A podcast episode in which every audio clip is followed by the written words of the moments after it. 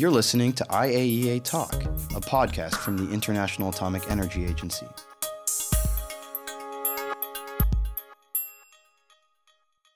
I'm Omar Youssef, and you're listening to IAEA Talk. Continuing our celebration of World Radio Day, we have Evie Goodwin, a teenager from England, interviewing staff and scientists from the IAEA on the work they do. This is the third podcast in the Ask the Expert series. Food irradiation involves beaming radiation on fruits and vegetables to make them safer for eating.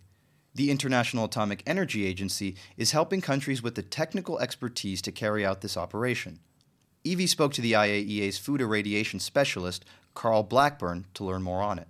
Food irradiation is a technique that's used to process food. By irradiation, all that means is that you shine something on the food. If you put food in a microwave, then you're irradiating food with microwaves. But when we say food irradiation, we actually mean that we're shining very high energy waves of radiation onto food. How does it actually work and what's the process that it involves? Technically, it works by the radiation has enough energy to remove electrons from the food. So when you shine the radiation on the food, the chemicals become ionized and, and the electrons cause some slight changes in the food, which means there's some very subtle changes. For example, um, if you have bacteria in the food, the DNA in the bacteria gets affected, so the, so the bacteria can't reproduce and it kills the bacteria. Um, also, um, some of the enzymes in the food um, are slightly changed so that they don't work so well.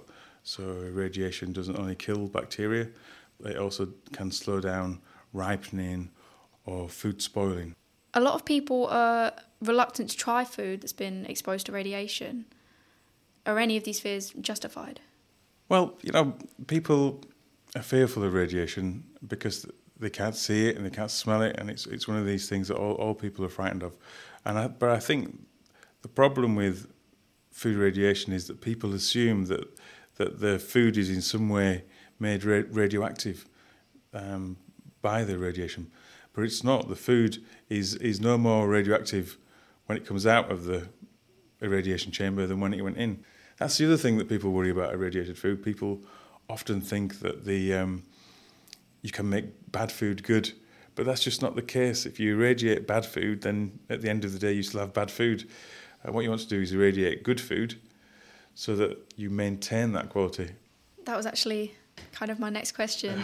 Does the irradiation damage or reduce the nutrients in food in any way? Well, all, all processing techniques um, affect nutrients to some extent, but um, I'm happy to say that radiation is one of those techniques which has the fewest effects on food. It definitely won't um, change anything to do with like the mineral content in food. Some vitamins can be reduced by radiation, but that's the same as if if you just leave food uh, if you just store food for a while, the, the, the vitamin content degrades anyway with time. If you cook food, of course, then you destroy the vitamin content. But um, irradiation is the least damaging.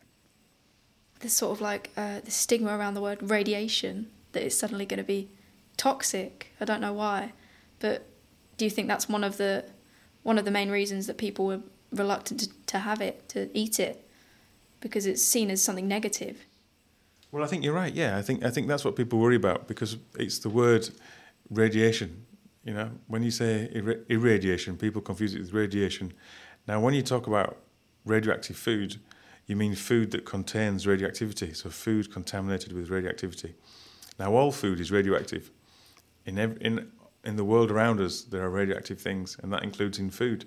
Um, but when you irradiate it, when you shine radiation on the food, you don't make it any more radioactive than it was to begin with. Thank you for listening.